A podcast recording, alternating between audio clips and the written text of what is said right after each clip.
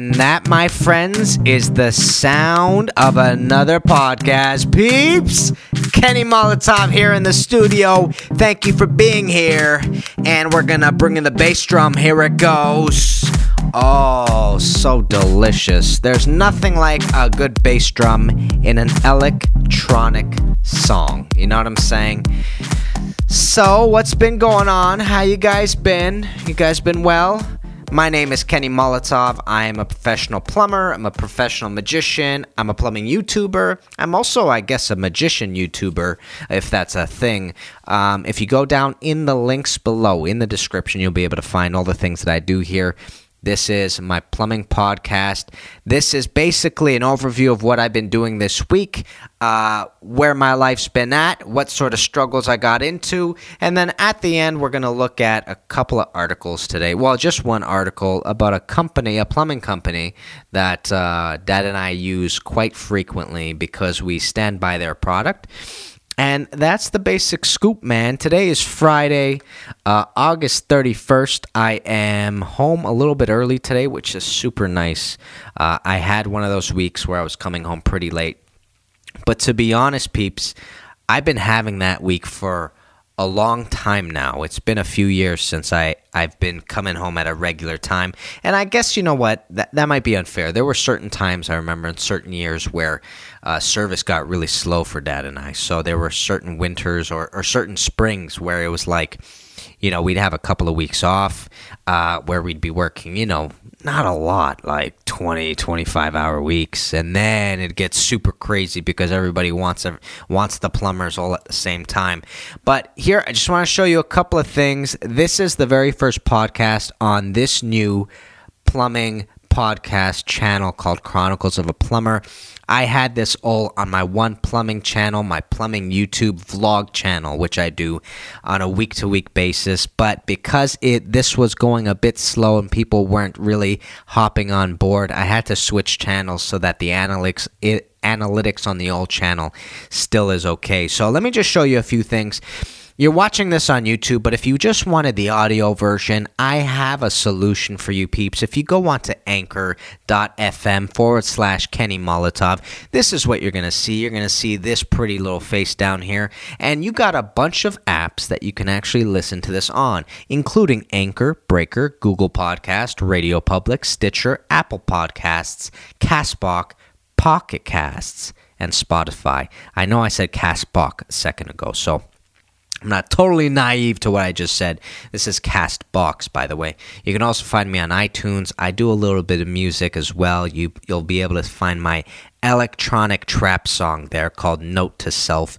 So that's something else to keep in mind. And the podcast, as I think I said a second ago, is also on iTunes as well. So take a look at it there. If you just want the audio version and you want to go to work and just listen to me ramble on about plumbing and plumbing fixtures and whatnot, let's hop on to the YouTube channel. And I'm talking about the main one, the one that's called Kenny Molotov, which is my YouTube channel where I do plumbing vlogs and I do a lot of plumbing Q&As and just plumbing topic videos.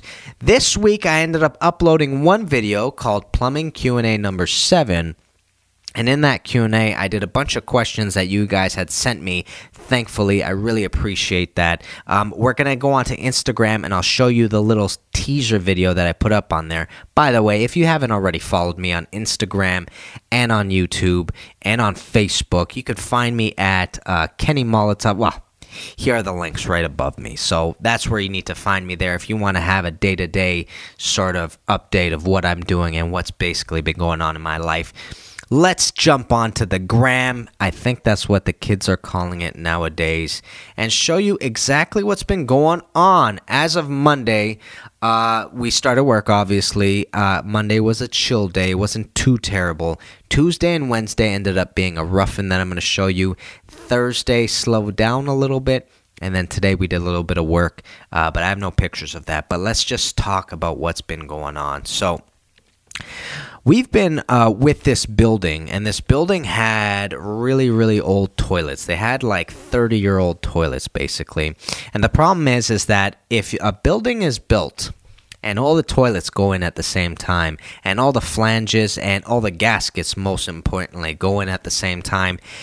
The life expectancy of those gaskets is typically around the same. So, in other words, if you put them in in 2020 and their life expectancy is 10 years, then at 2030, you're going to be looking at a lot of toilets uh, losing their seal around the base, which is going to get it.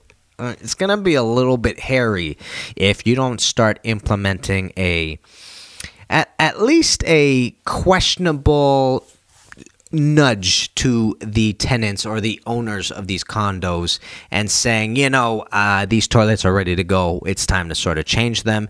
And then you talk to a couple of plumbing companies and you say, what's your best deal? And you sort of get a deal for your tenants, uh, basically. And the plumbing company will give you a deal because they're doing like, let's say 25 units, right? So that way they can maybe cut down a little bit on the labor that they charge so you'd get a better price or whatnot. That's basically the game plan that uh, ended up happening here. We ended up uh, the uh, the board of directors ended up calling us and saying, "Hey, look, we have a bunch of old toilets here. Uh, what can you do for us?" And Dad and I found a price that uh, they were happy with, and they started offering this price to all the tenants. And we have done a bunch of toilets as of this uh, this summer. This summer, I think we've changed just in this place around 10 to 15 toilets. So it's been really healthy for Dad and I, and it's been something that's been ongoing because not all of the tenants jump on board right away. Of course, you have a couple that just came back from vacation, they didn't know it was going on, sort of thing, and then you have other ones where they were like, nah, it's fine, and then they see their friend who is right across the hall from me, and they're like, hey, that's not a bad toilet. So, we ended up installing a couple of these bad boys and here's an old toilet i'm trying to pull this uh what we call it this thing behind me it's called whatever we ended up installing one toilet this week at this building. So if you take a look here, you're to see this old guy right here. Um, this one isn't actually as old as the other ones that we were installing. The other ones were like 20, 25 years old, 30 years old. It is weird meeting a toilet that's the same age as yourself. And that's exactly the same age as some of these toilets.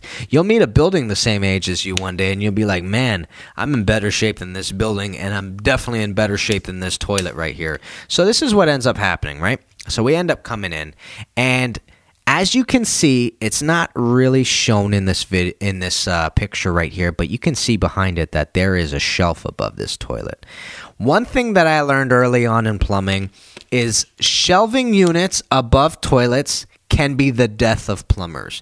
And the reason why that happens is because so you take off the bolts at the bottom of these toilets and then you got to kind of manhandle this toilet. You got to get around it, you got to grab it, especially these really wide looking ones. You got to grab them and you got to lift them. But in that lifting process, a lot of plumbers, including myself, I have to be honest, have forgotten that there's a shelving unit above. So you lift it and you stand up with it and you blast your head on the shelving unit right above you peeps let me know. If you're if you're a plumber you got to tell me if this has ever happened to you because it can't just be my dad and I blasting our heads on on shelving units that go uh, over toilets. So that's something to watch out for. Something that they don't teach you in your apprenticeship peeps. See I'm here and I'm trying to add value to your life, okay? They ain't gonna teach you that in school. You're gonna learn that firsthand with a big bump on your head. So, this shelving unit didn't get me. I was ready for it. This toilet was a little bit annoying because it's a little bit wide and it's sort of hard to grab. The worst toilets ever are like this to, to pick up i'm saying that that's the standard to pick up a toilet the worst ones are one piece toilets always because for some reason they make them super low and on top of that may make them super wide. So it's always really awkward to grab. You always got to get gloves and you always got to have two people with you to, to be able to do this comfortably. If you're going to do it yourself mind your back. Make sure it's straight. That's all i'm going to say. So this is the first toilet that we did this week. We took this bad boy out this is a typical flange you see, and as you see on this flange, it's actually a rubber gasket. Oh man, I promised a subscriber I was gonna get a rubber gasket. Um, uh, what's it called? It's man, I'm at loss for words today. It's called a what's the brand he was asking? A brand. I couldn't figure out the word brand. It's been a long week you know what i'm saying peeps? So i got to get brands on the rubber gaskets that we use because what the subscriber was saying and man i got to remember who it was uh, he was saying that basically it was like super difficult where he was to find really good brands of rubber gaskets. I got to take a look at this for a second we are sitting, by the way, at 1,857 subscribers, which I'm super excited for 2,000. I'm thinking of doing something for you peeps when it hits 2,000. Um, let me see uh, about this flange or the, this rubber gasket. What rubber gasket are you using? This is Itasor. Itasor, sorry, dude. I promised you I was gonna get you a brand from uh, from the supplier that I have. Uh, I didn't do that, so I'm gonna definitely try to get that to you. But this is a rubber gasket. A lot of the times you see um, wax gaskets, and we've talked about this at length in the past. Essentially, Dad and I are fans of rubber, but we're not knocking the wax, peeps. We also use it in certain scenarios, in certain situations, and this is the new toilet that we installed. This, my friends, is called the Cadet Pro Series by American Standard. They are delicious toilets to install. And I use that adjective because they are, by my standards, probably, or I should say by American standard, probably the most efficient toilet to install. Literally, and I'm, I I mean this with all honesty. I'm not trying to exaggerate here. If all the variables are correct with these toilets, you're looking at a 15 minute install. Goes in like that, bro. And honestly, I think I've broken that record a couple of times when everything is in its place. And now I say all the variables because you do have a few variables about putting these things in and and actually the variables rely on the existing pipes and the previous toilet that kind of screw you up. So, for example, if you lift off the toilet and the flange is just looking like crap, you're not going to install this new toilet in 15 minutes because you're going to have to do a repair. That's one thing. Uh, the problem that we found at this building is whoever was installing these toilets before decided to install them and then seal them at the bottom with some sort of. Dude, honestly, it was like glue. I don't know if I've ever dealt with anything like this, but it hardened like cement.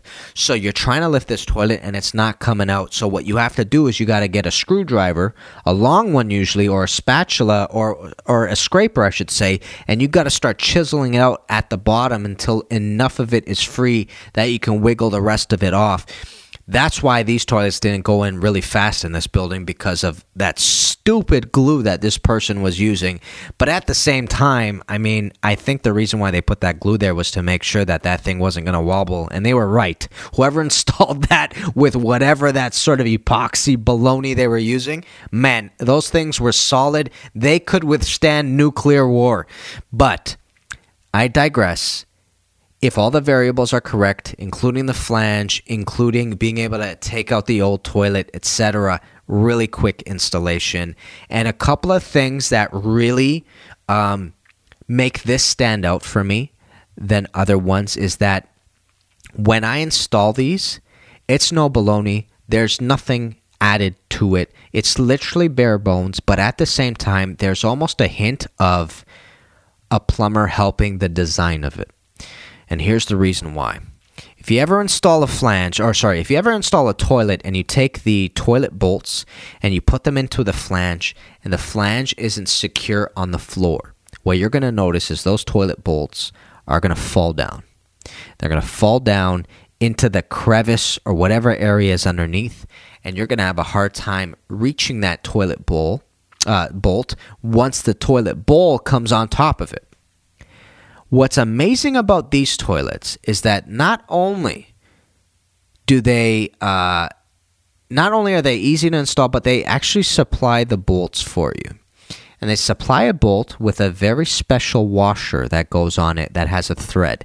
And this washer is intended to secure this bolt to the flange before you put on your toilet bowl.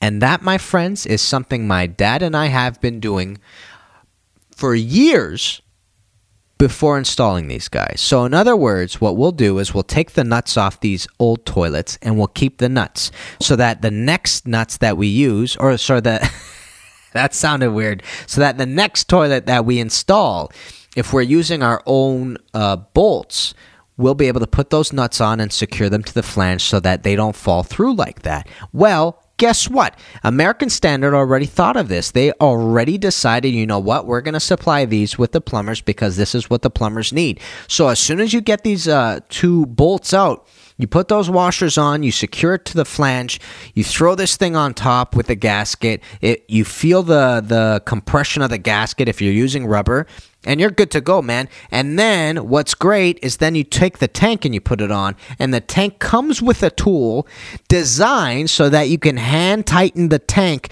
to the bowl. So peeps, American Standard has thought of everything for the installation process. And for us, it makes a really great difference because everything is sort of easy. And not only that, here's what I love about it. Even though it is your standard toilet, it's not too fancy. At the same time, it still looks great and it's still got a really decent life expectancy. And that's why dad and I stand by this toilet. That's why if somebody goes, Can you pick up a toilet for us?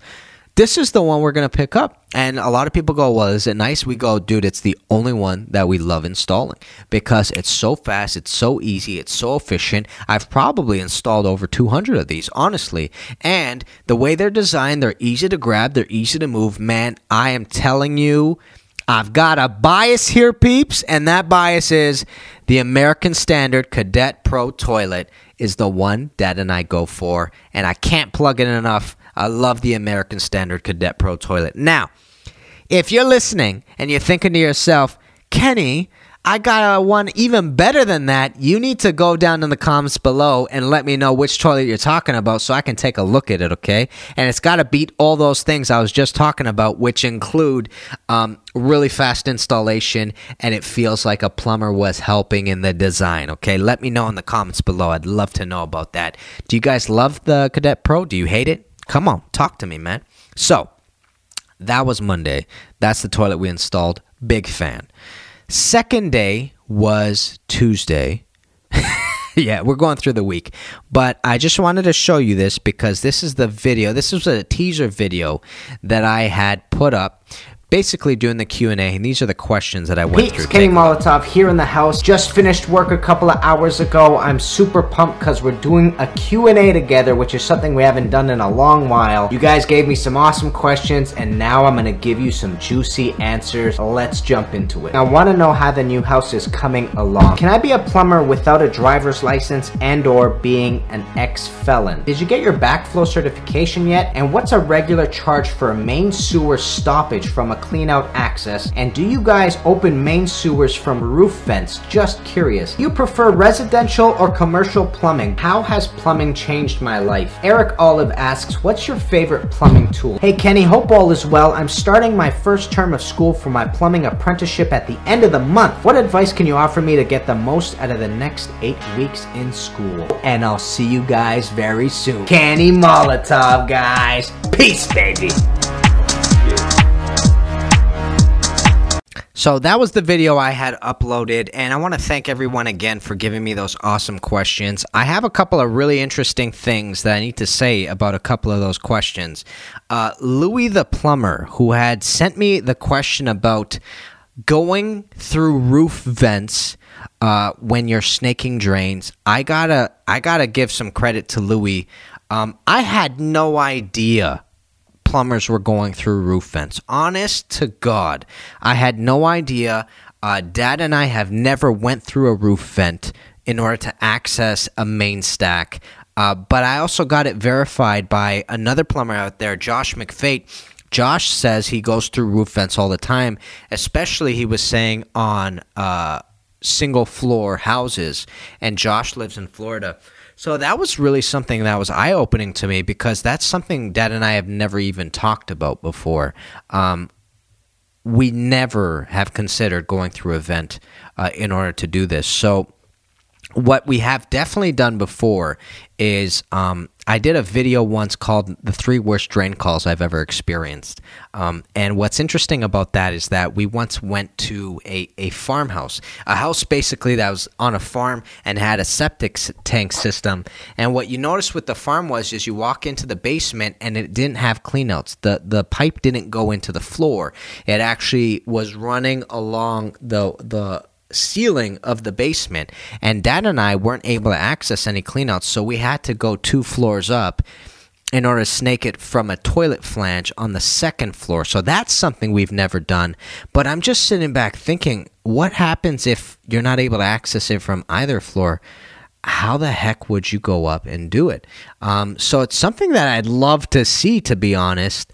Um, but that's a lot of coil, guys. Don't you have to put tons of coil to get that done, man? Man, you got to bring extra coils for jobs like that for sure. And isn't it dangerous, man? Like you're on a ladder, right? You got to be. And and what Louis was saying cuz I was I had a hard time figuring out the logistics. I was like, Louis, you bring the the K fifteen hundred onto the roof, and Louis like, no, you got to bring the coil onto the roof. Kenny, what what are you what are you smoking, bro? Uh, which makes a lot of sense. Uh, that's what it was freaking me out. I was like, dude, the K fifteen hundred is like hundred pounds, man. If that thing that thing goes through the roof, it's gonna hurt somebody. If that thing falls on the plumber who's on the ladder, it's gonna hurt somebody. Uh, Josh was saying that it was actually a K60 he was using, and I think the K60 is is the smaller units. We have a K50, which is a smaller unit, which is like uh, what is it? It's like a three quarter coil, I think it is, or, or a half inch coil. Um, Man, but let me know more. That like I, that's really really interesting to me. Another thing that uh, was really interesting about this uh, Q and A was that we were talking about whether you can get into plumbing as an ex felon or if you have a record. And the Vens, shout out to the Vens as well. The Vens were saying that they know plumbing companies that actually hire ex felons. That's something that uh, that company specifically does which is awesome. I think that's a great way uh, to get people back into, you know, society, you know? Anyways, that's the small digression. If you haven't seen the video, take a look at it. I, I think there's some really useful information for you. Uh, and again, thank you guys for sending all those awesome, awesome questions. Peeps, let's go into the rough-in. I got to tell you, when I was doing this rough-in, I was on cloud nine. I love doing rough-ins in comparison to doing uh, service work. I, I just realized it. Like, there's a passion that I have about rough-ins because it's so much fun watching a project come to fruition. And I think that's the biggest aspect of plumbing I love the most. The theory's great, yes, but it's like getting your hands on and watching it come come to fruition. So, I had told you in last week's um, podcast that I priced a job for a friend of ours. It's like it's like a friend, but it's their family. You know what I'm saying? So it's a family friend. It's a referred customer. We could definitely go with that. So I priced a job for them. And what ends up happening is, is they go, yeah, let's do it. So I'm supposed to come in when the what you call it when the uh, when the framing's done. That's when the plumber comes in. Framing first, then the plumber comes in, and they got their framing done like this. They were telling me it's going to take a couple of weeks. They got it done within the, that weekend. So they're like, "Hey, we're actually done. You want to come by?" And thank goodness they did that because they were talking about a couple of weeks. And in a couple of weeks, my dad's uh, he's gone. He's he's going on vacay. So I was like, "Oh man!" So all right, let's do it. So I walk in everything's ready to go. So I start the rough in. What I roughed in was essentially two fixtures. The first fixture is a kitchen sink, and the second fixture is a bar sink. And I got a funny story for you guys about this bar sink, okay? So, what you're seeing here is the clean out that uh, I'm connecting into in order to get the kitchen sink in, okay? So, this clean out right here is uh, it's a three inch stack. Um, and what I ended up doing was putting a TY and a stub out for the kitchen sink itself, and then I had to run a vent. Now, here's the crazy thing, okay? Here in Ontario, there's something called uh, air admittance valve. Many years ago, this air admittance valve was called something a little bit frowned upon in the plumbing community, which I'm sure a lot of you have heard of. It was called a cheater vent. Now, as the name implies, this vent was not so legal. You know what I'm saying? It was one of those things that you put in, but it wasn't really up to code. But at the same time, it sort of worked pretty good. Now, I walk up to my teacher one day and I go, So cheater vents are illegal, right? He goes, No, actually, there is one version of a cheater vent called a air admittance valve, which is actually correct. And uh, which is actually up to code. And this air admittance valve basically is a specific size and it's got a mechanism in it that uh, is known to have good standards to it, in other words. So, the way an air admittance valve works is you have your valve, and when your fixture discharges, this valve will open for you. So, it, this mechanism will come down, and this mechanism is sort of like a stopper, it sort of plugs a hole. It'll come down as the fixture is discharging because it's sucking air from the vent and and when it comes down, it'll suck the air from around it to help make sure that it protects the trap and it also helps the flow of the water through the pipe and to make sure there's not too much turbulence. That's why we have vents.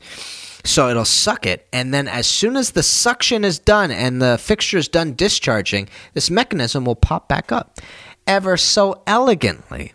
And that is what an air admittance valve basically is. Now, I get to this customer and I say, look, here's a couple of options because you basically have a stack here, and this stack is doing nothing. It, it's vent it's venting through the ceiling, uh, sorry, through the roof at some point, but there's no vent to connect this uh, new fixture to. So they're like, okay, what are the options? I go, well, look, there's this uh, air admittance valve. Um, but here's the thing about the air admittance valve that a lot of people get really uncomfortable about. They have a life expectancy. Uh, at some point, that mechanism is going to fail, which means that your flow, uh, you might see a difference in flow. Um, your trap seal might have an issue, etc. Like there, you know that that's one thing that people get nervous about. So uh, these guys opted. Oh, so in order to offset this sort of issue, what a lot of people say is you got to leave a little access door for this thing. So whenever it does malfunction or whenever it does kind of uh, break on you, you open up this um, man this door and, and, you unscrew the old one and you screw in the new one. That's it. You can swap them out interchangeably like that. Uh, and they opted out for it, which was interesting because it's the cheaper way to go. So instead, I had to run this vent to a 20 like it was like 30 feet away literally. Like it was 24 feet from one end of the basement to the other and then i had to run another five feet. I ran this vent 30 feet away. So they opted for this option even though it was a little bit more money instead of going for the air admittance valve which was really really interesting. So that was cool on our part but it was a long run peeps it was a long run to get done. So I had decided to do this rough-in in two phases. The first phase was come in and do just the vents and the drains, and then the second phase was to come in and do the water. So we're going to look at just what I did for the drain. So the drain itself is inch and a half, and then we went up to an inch and a half vent. Usually for an inch and a half pipe, you only need an inch and a quarter vent. But as many of you probably already know, uh, inch and a quarter pipes are actually more expensive in ABS than they are in um, than they they're more expensive than an inch and a half pipe. And the reason why that is is because it's more common for plumbers to use inch and a half throughout. So when they had to change the molds from inch and a half to inch and a quarter, uh, there was more labor involved, and they also find that that pipe doesn't get sold a lot. So for those different reasons, uh, plumbers typically just use inch and a half because it's cheaper, and on top of that, inch and a quarter pipe is a little bit more expensive. So it's it's a really really interesting, weird sort of conundrum that has occurred in the plumbing community, um, but but Here we go. Also, another trend that plumbers have done is they typically use 4 inch underground rather than 3 inch. So sometimes, if an inspector doesn't know as much, they'll see 3 inch pipes and they'll go, Why is this all 3 inch? Normally it's 4. But plumbers, the way they work is, is that if you have one 4 inch stack, it's easier just to go and buy everything 4 inch. Nonetheless. You can run three inch pipes underground. That's what I'm trying to say. So I ran an inch and a half vent all the way up and all the way 30 feet away. And the interesting thing on the other side was it was a little bit it was a little bit difficult to figure it out. I wasn't able to to show it in a picture because it was so dark, but there was a 90 coming down and another another 90 coming this way into the already existing vent. And I wanted to connect to this 90 right here. So what I ended up doing was cutting this 90 a little bit higher, eliminating it, cutting this one in the middle between uh, between the 90 and whatever was below it. I think there was another fitting below it. And I ended up putting a coupling here. I ended up putting a 90 a bit higher because I needed to be as high up on the joist as possible in order to run 25 feet uh, to the other side because you still have to put slope on your vent.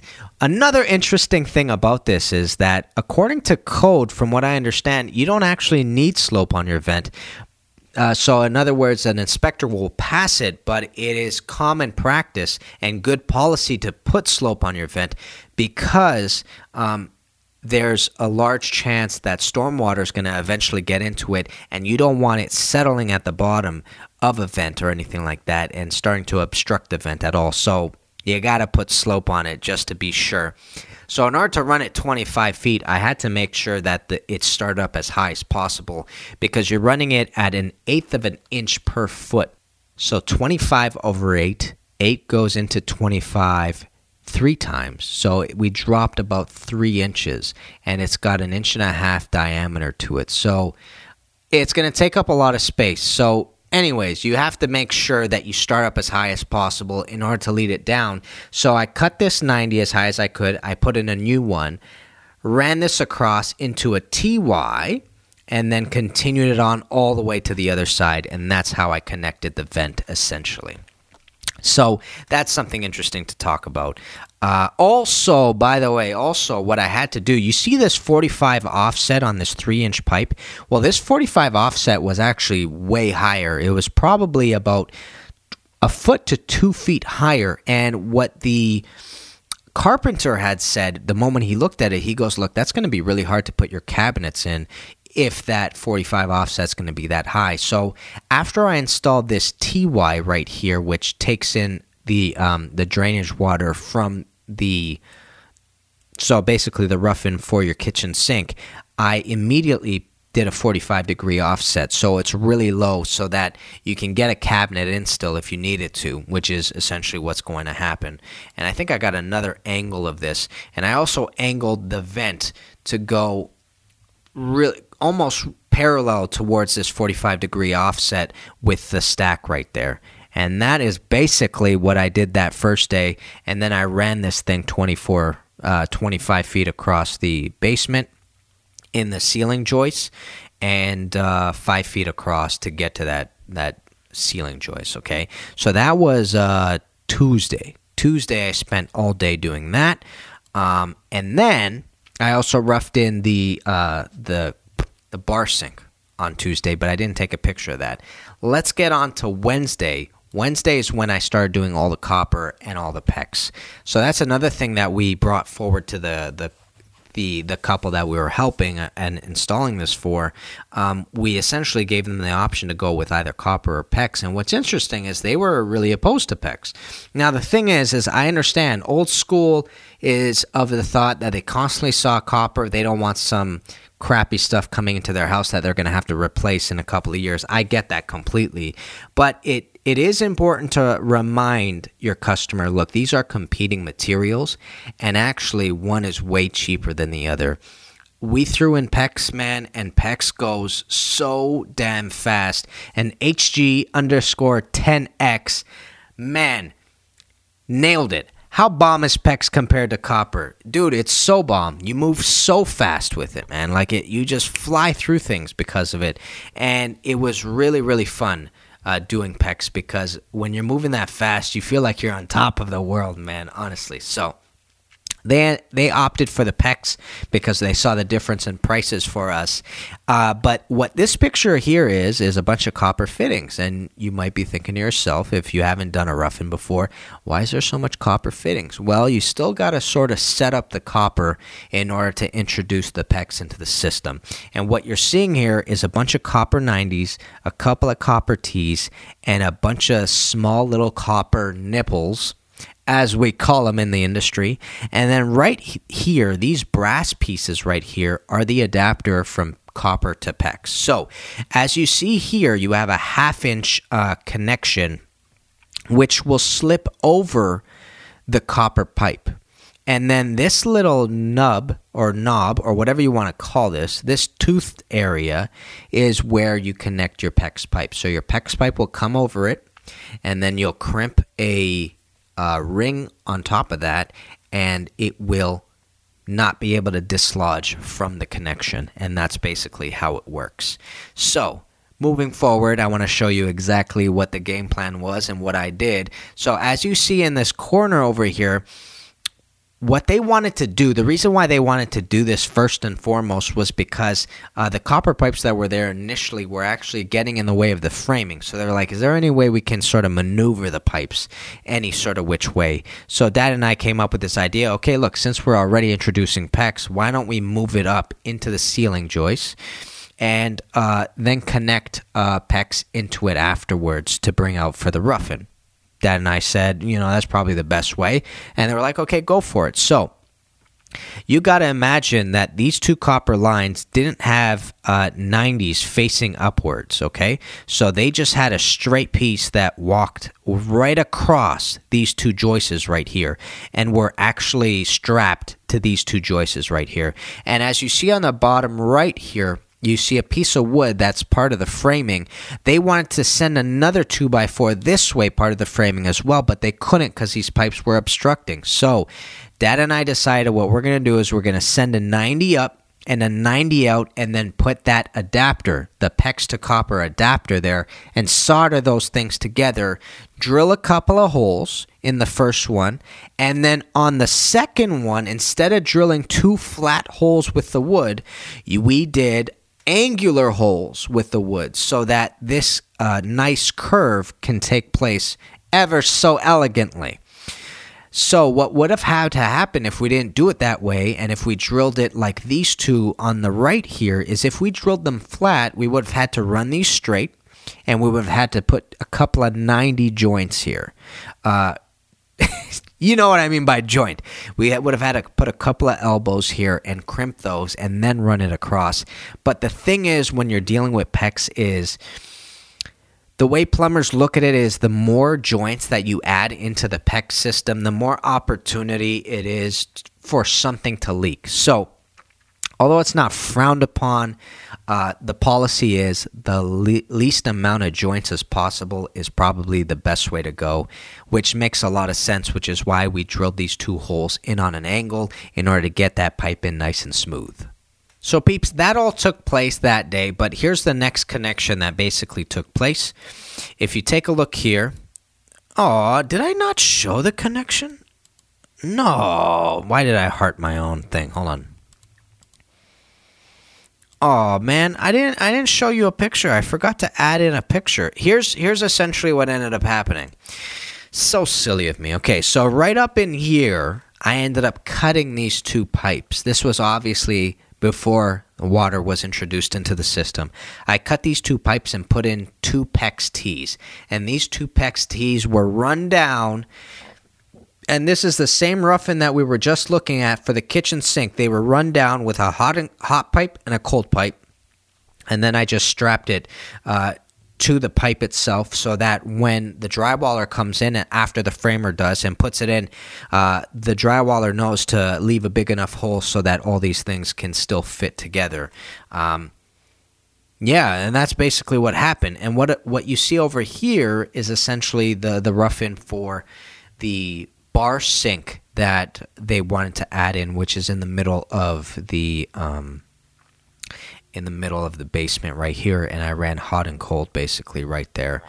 Now, quick conversation that I wanted to have with you guys about this thing. Something a little bit crazy happened. So, have you ever shopped for a bar sink? Because I want to tell you what it's like here in Canada. It's not easy finding a bar sink. Here's here's what ends up happening. So, um, the owner basically turns to me and says, "Look, I've been looking for a bar sink everywhere. Do you guys know where to get one?" And he said he went to Lowe's, he went to Home Depot, all the hardware stores. They don't have them. They don't have these small sinks. Basically, stainless steel. You're looking at 14 inches by 10 inches, tiny sinks. He goes, "I can't find any. What's going on?" So I said, "Look, we we actually do know uh, where to get a bar sink, but you got to keep in mind it's a specialty shop." and his wife uh, was there, and she goes, um, and he was saying, "Yeah, look, if you find it, just pick it up. Let's go." And his wife turns to him. She goes, "Look, it's a specialty shop. Uh, if it's like four hundred bucks, forget it." Sort of thing. And he's like, "No, it's not going to be four hundred bucks. What are you talking about?" And he was coming down hard on her. I said, "No, actually, she's got a point. Specialty shops typically are more expensive because they're bringing stuff in that nobody else has. First of all, and second of all, um, the reason why nobody else supplies them a lot of times is because uh, they might be more expensive in the labor and not worth it to sell. So he goes, all right, whatever, just just find out. So guess what? I go to this specialty shop the following day to look at a sink that's four inches, fourteen inches by ten inches. I want you to just guess. Just just throw a number out there right now. I want you to go down in the comments below. Tell me a number you think is going to be the number for a bar sink that's 10 inches by 14 inches wide. Tell me a number because I'm telling you this blew everybody's mind. So, if you got your number down, I'm about to tell you what the price was. I called the guy. I said, Look, you're looking at blah blah blah. He goes, hundred and twenty-eight dollars. Pick it up. I said, no, not a hundred. Seven hundred twenty-eight dollars for a sink this big, bro. It was tiny, tiny. You can buy a double compartment sink for half of that. And he was really upset, uh, almost upset to the point I wasn't sure if he thought I was ripping him off or somebody else was ripping him off. But that was super weird. A sink that small to be that expensive uh, like I said, I, I get it. I, I sort of expect it from specialty shops because that's that's typically what what happens when you get specialized things like that. And what I mean by uh, specialty shops is this this company will supply um, kitchen faucets. And I don't mean uh, house kitchen faucets. I don't mean domestic. I mean uh, commercial kitchen faucets. And if you look at those kitchen faucets, you're looking at like $800, $900 a pop uh, because they have a regular faucet with a nozzle.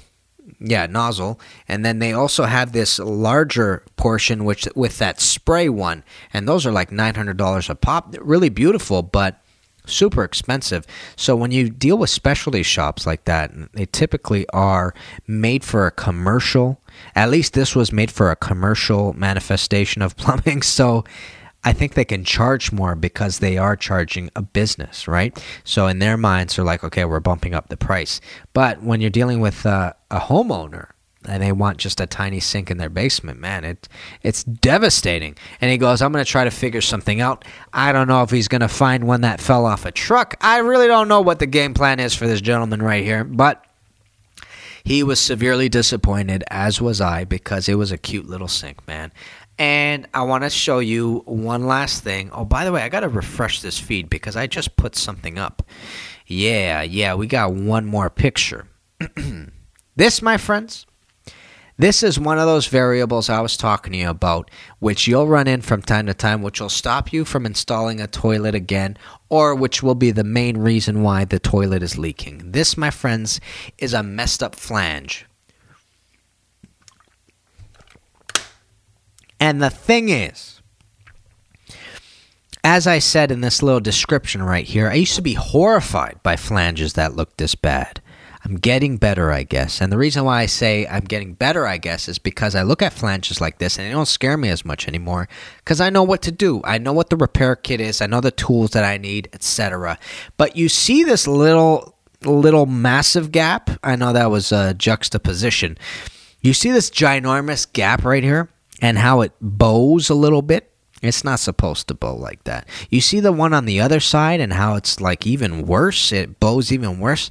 It's not supposed to do that either. It's supposed to be flush with the ground. It's supposed to be parallel to the ground. And that's a clear indication of nut abuse or bolt abuse by implementing or over tightening the nut. They over tightened this toilet so much essentially that it deformed the the flange, um, and that is just abuse, my friends. And and this comes from the foundation. And what I mean by foundation is the tile, the floor. The floor itself was not level, so the way the toilet sat was it was constantly wobbling. So when you have a wobbly toilet, people's first thought is, okay, let's start cranking these bolts, man. And that's exactly what they were doing. And for years, it's just been slowly deforming this thing over and over and over again. And people have been sitting on this toilet and it's been wiggling. So it's been pulling on these bolts and pulling on the nuts. And it's just been causing, it's a formula for disaster, man. So the plumber comes in and goes, What the hell am I getting myself into? So here's the interesting part. So this red thing is a repair kit. All right. This is not the way the flange initially looked. It's not usually red. Um, unless you're dealing with a brass one, but even the brass ones aren't red. The brass ones are typically brass colored, if you know what I'm saying. Um, so this was a repair kit. Underneath is a flange that is ABS. And the flange that was ABS is completely destroyed. Here's another angle of this horrific scene. Um, this is the before. This is with the repair kit off. So we took this red piece off that was bowed. And this is what you see. You see this entire slot right here that's gone? That used to be flange. That used to be where the bolts went for the toilet. That got completely ripped out at one point. And you see this little thing right here that looks like an oval thing? That used to be the other slot for the bolt, and that got ripped out at one point as well. So somebody had to put a repair kit, which is something that you're supposed to do. So they did the right thing there. The only thing is, is that they didn't uh, fix the initial issue which is the floor. Now, you can't always fix the floor, but there are a couple of things that you can do to make sure your toilet's not wobbling so that you don't put the stress on the bolts. So, first things first, Dad and I see this. We both start weeping and we realize it's going to be way worse. This this magnified on me for no reason. And we realize it's going to take way longer, and it's going to be more material and more time, but at the same time we're prepared for it and we're like, okay, we're doing this. So here's what happens. We take off the, the repair kit, and I drilled four holes into this flange right here. We drill them pretty, pretty deep, and you do need a hammer drill in order to do this because there is cement underneath this flange, okay? If you take a look over here, this is what I used as a template to drill those holes. So you see the four holes there? Well, I just put it over this flange right here, drilled four holes, made sure that they went deep enough because you see this little screw right here? That is a cement screw, my friend. And that is going to go straight into the repair kit flange and into the cement below. And this is what you see afterwards. So you have this really pretty sight. We had to put these bolts in first uh, to make sure that they were in because they were a little bit hard to wiggle in after that. But that's what we had to do. That took a good half an hour to 45 minutes of time. And that was basically having to run to the truck and grab tools, come back, um, make sure that we had everything in stock, basically. And then finally, finally, once you do that, then it's back to the basic installation of the toilet, which is bam, bam. So, the way this worked out is is this customer of ours called us and said, "Look, we need new toilets." Now, this right here, my friends, is not a Cadet Pro toilet. This is a pressure assist toilet, uh, and I think it is also American standard. And we can double check about that a bit later. These toilets are awesome. But a pressure assist toilet, I think I did a podcast about this. I'm not sure if I uploaded it, but we did a podcast about it. I'll do I'll actually look this up today too. This has a bladder on the inside. I think it's called a bladder. Yeah.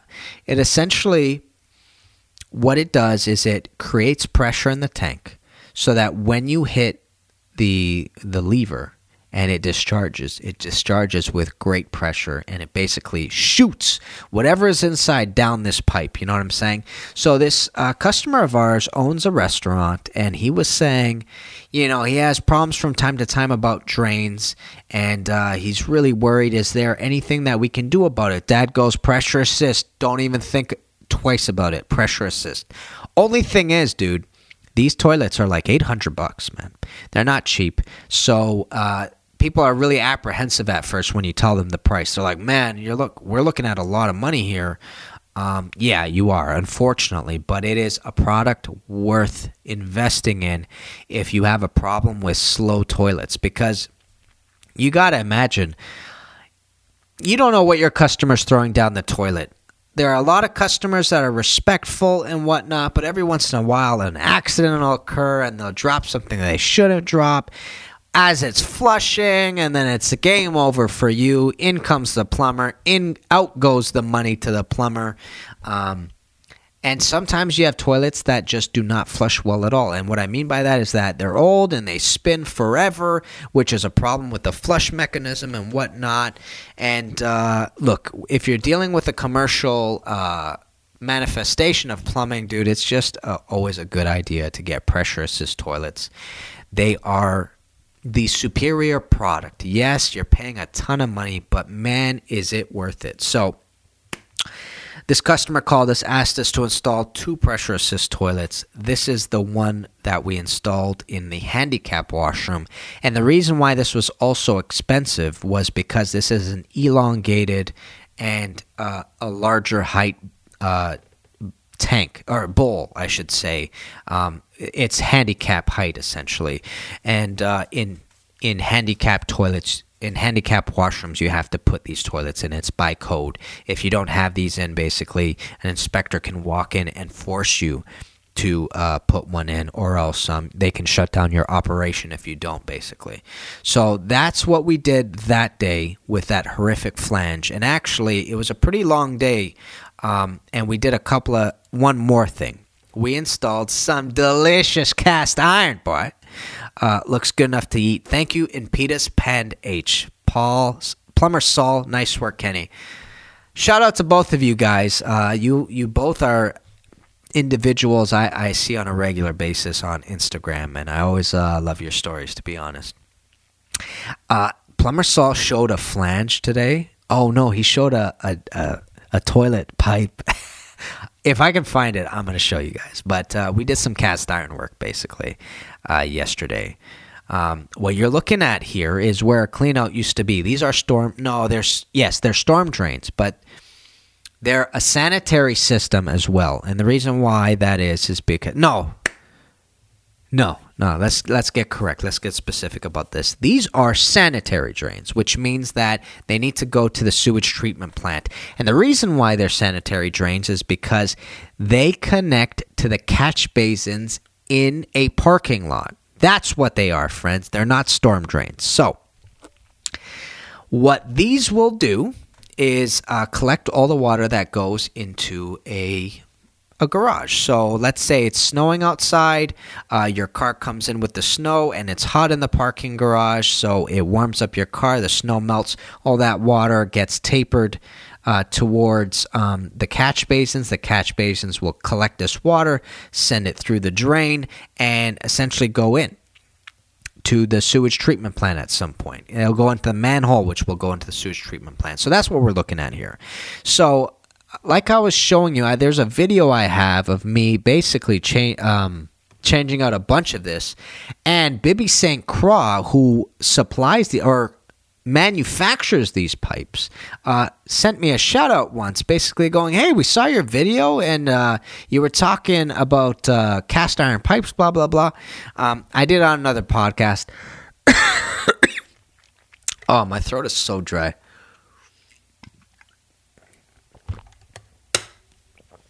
I talked about it on another podcast. So that's what we're doing. We're changing out cast iron. So this right here is a clean out, a cast iron clean out. And if you don't know already, a clean out is essentially an area that you can open up a drain to access it, usually with a drain machine, or to look in if you're sort of inspecting things. And you usually put these at the base of every stack, and that's what we did. And this is uh, there's two B's here standing for Bibby. And then if you continue on upwards, you see we have another cast iron pipe which says Bibby on the side as well. And Bibby St. Croix is a, I think it's a Canadian company. Uh, but it's also got roots in America as well, and they manufacture cast iron pipes essentially. And like I said, they they sent me a shout out once, which was really nice, and they sent me some merch actually. I got some Bibby St. Croix shirts in this house right here. So that was the week of plumbing. And what I wanted to do was talk to you guys about the American Standard Cadet Pro toilet, which I plugged like a maniac. I know, but I got to show you it. I got to talk to you about it because it is the toilet of our dreams. And this is basically what this guy looks like. This is the Cadet Pro Compact Right Height. They're a bit expensive on this.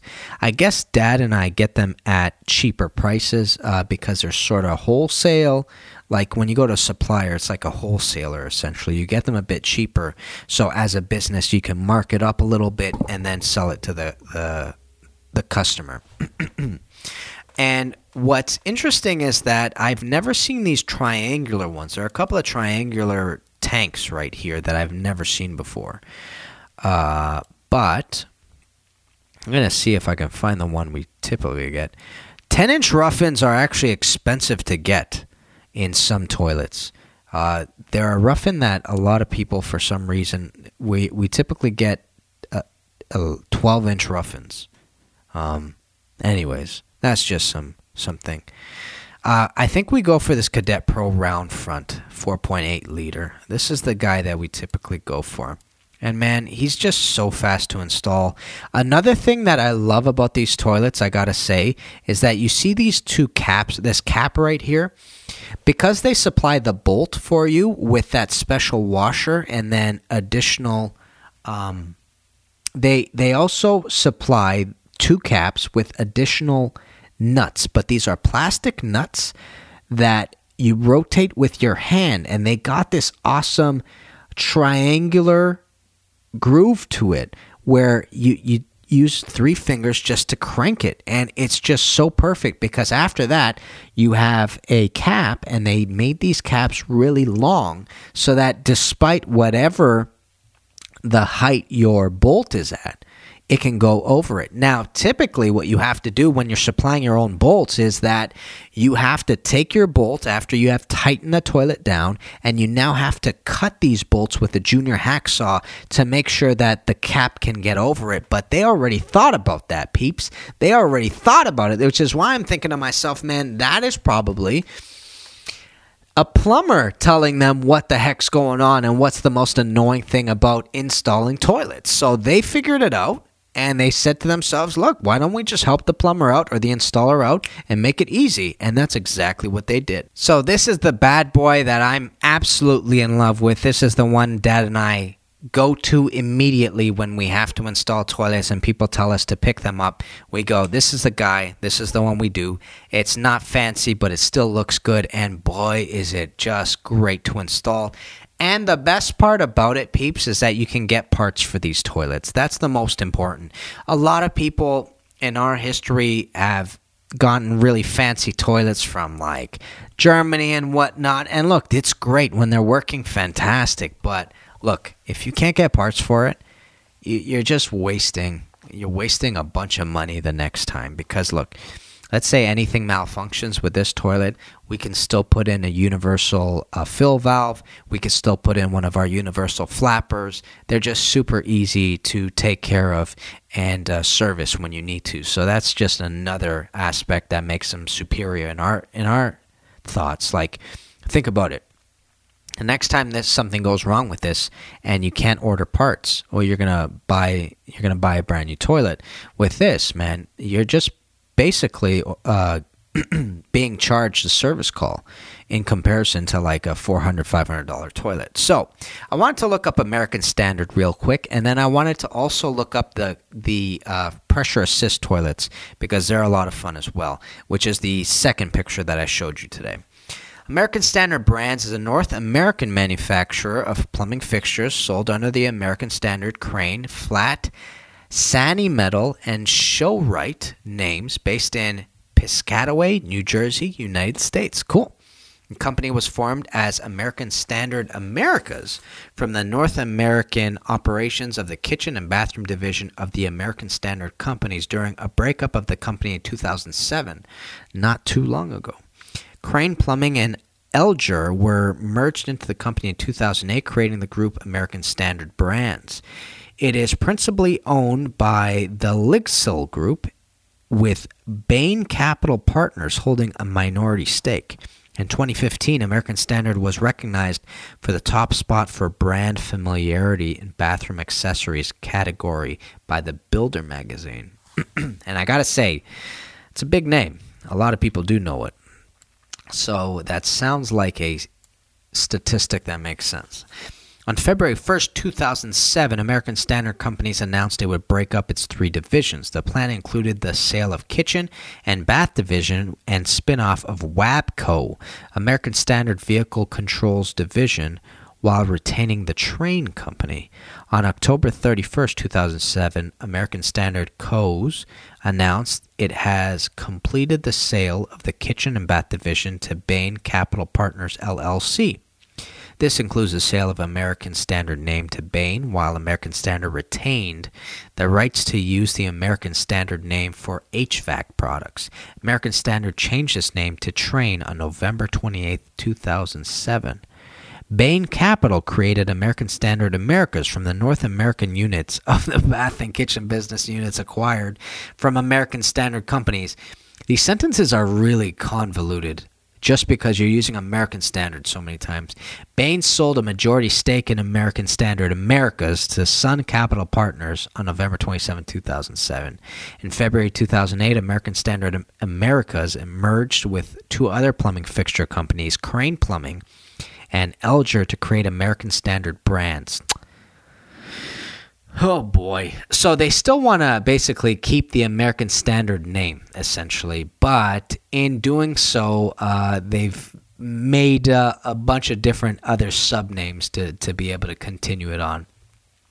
American Standard Brands donated over 1,500 plumbing fixtures and accessory to SBP towards Hurricane Katrina relief work in 2011. Oh man, that's really nice.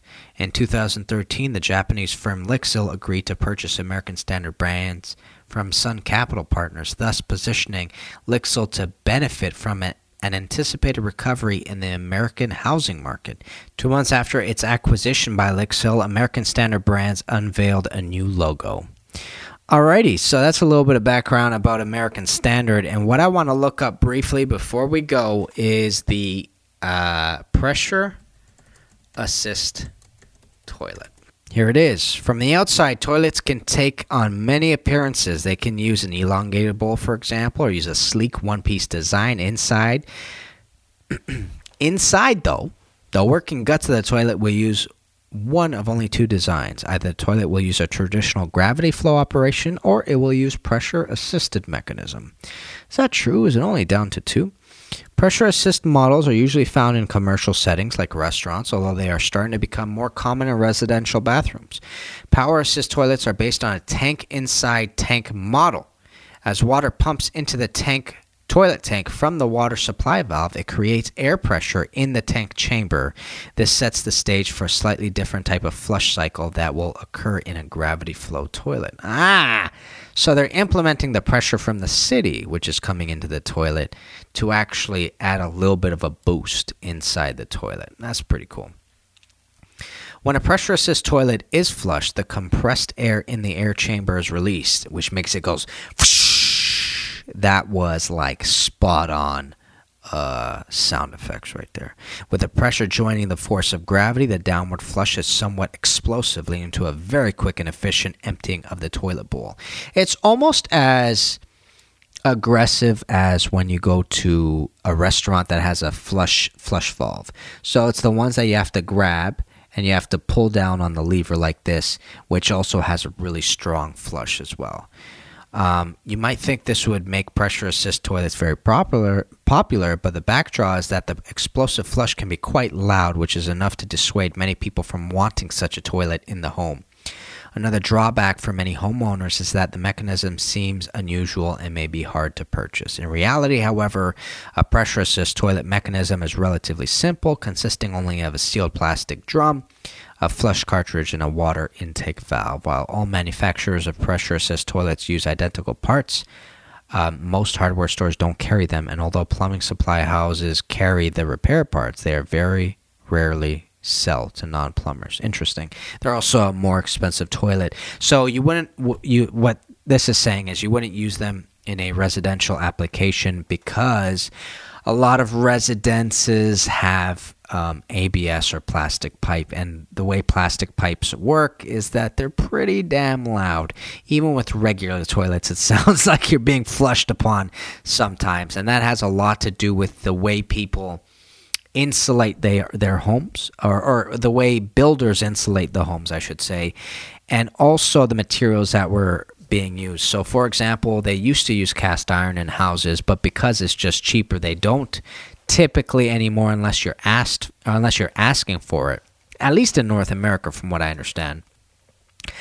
Um but cast iron's super quiet. That's one of the benefits to using it is it's the quiet pipe. It's got a very large wall thickness and that wall thickness absorbs the sound really nicely.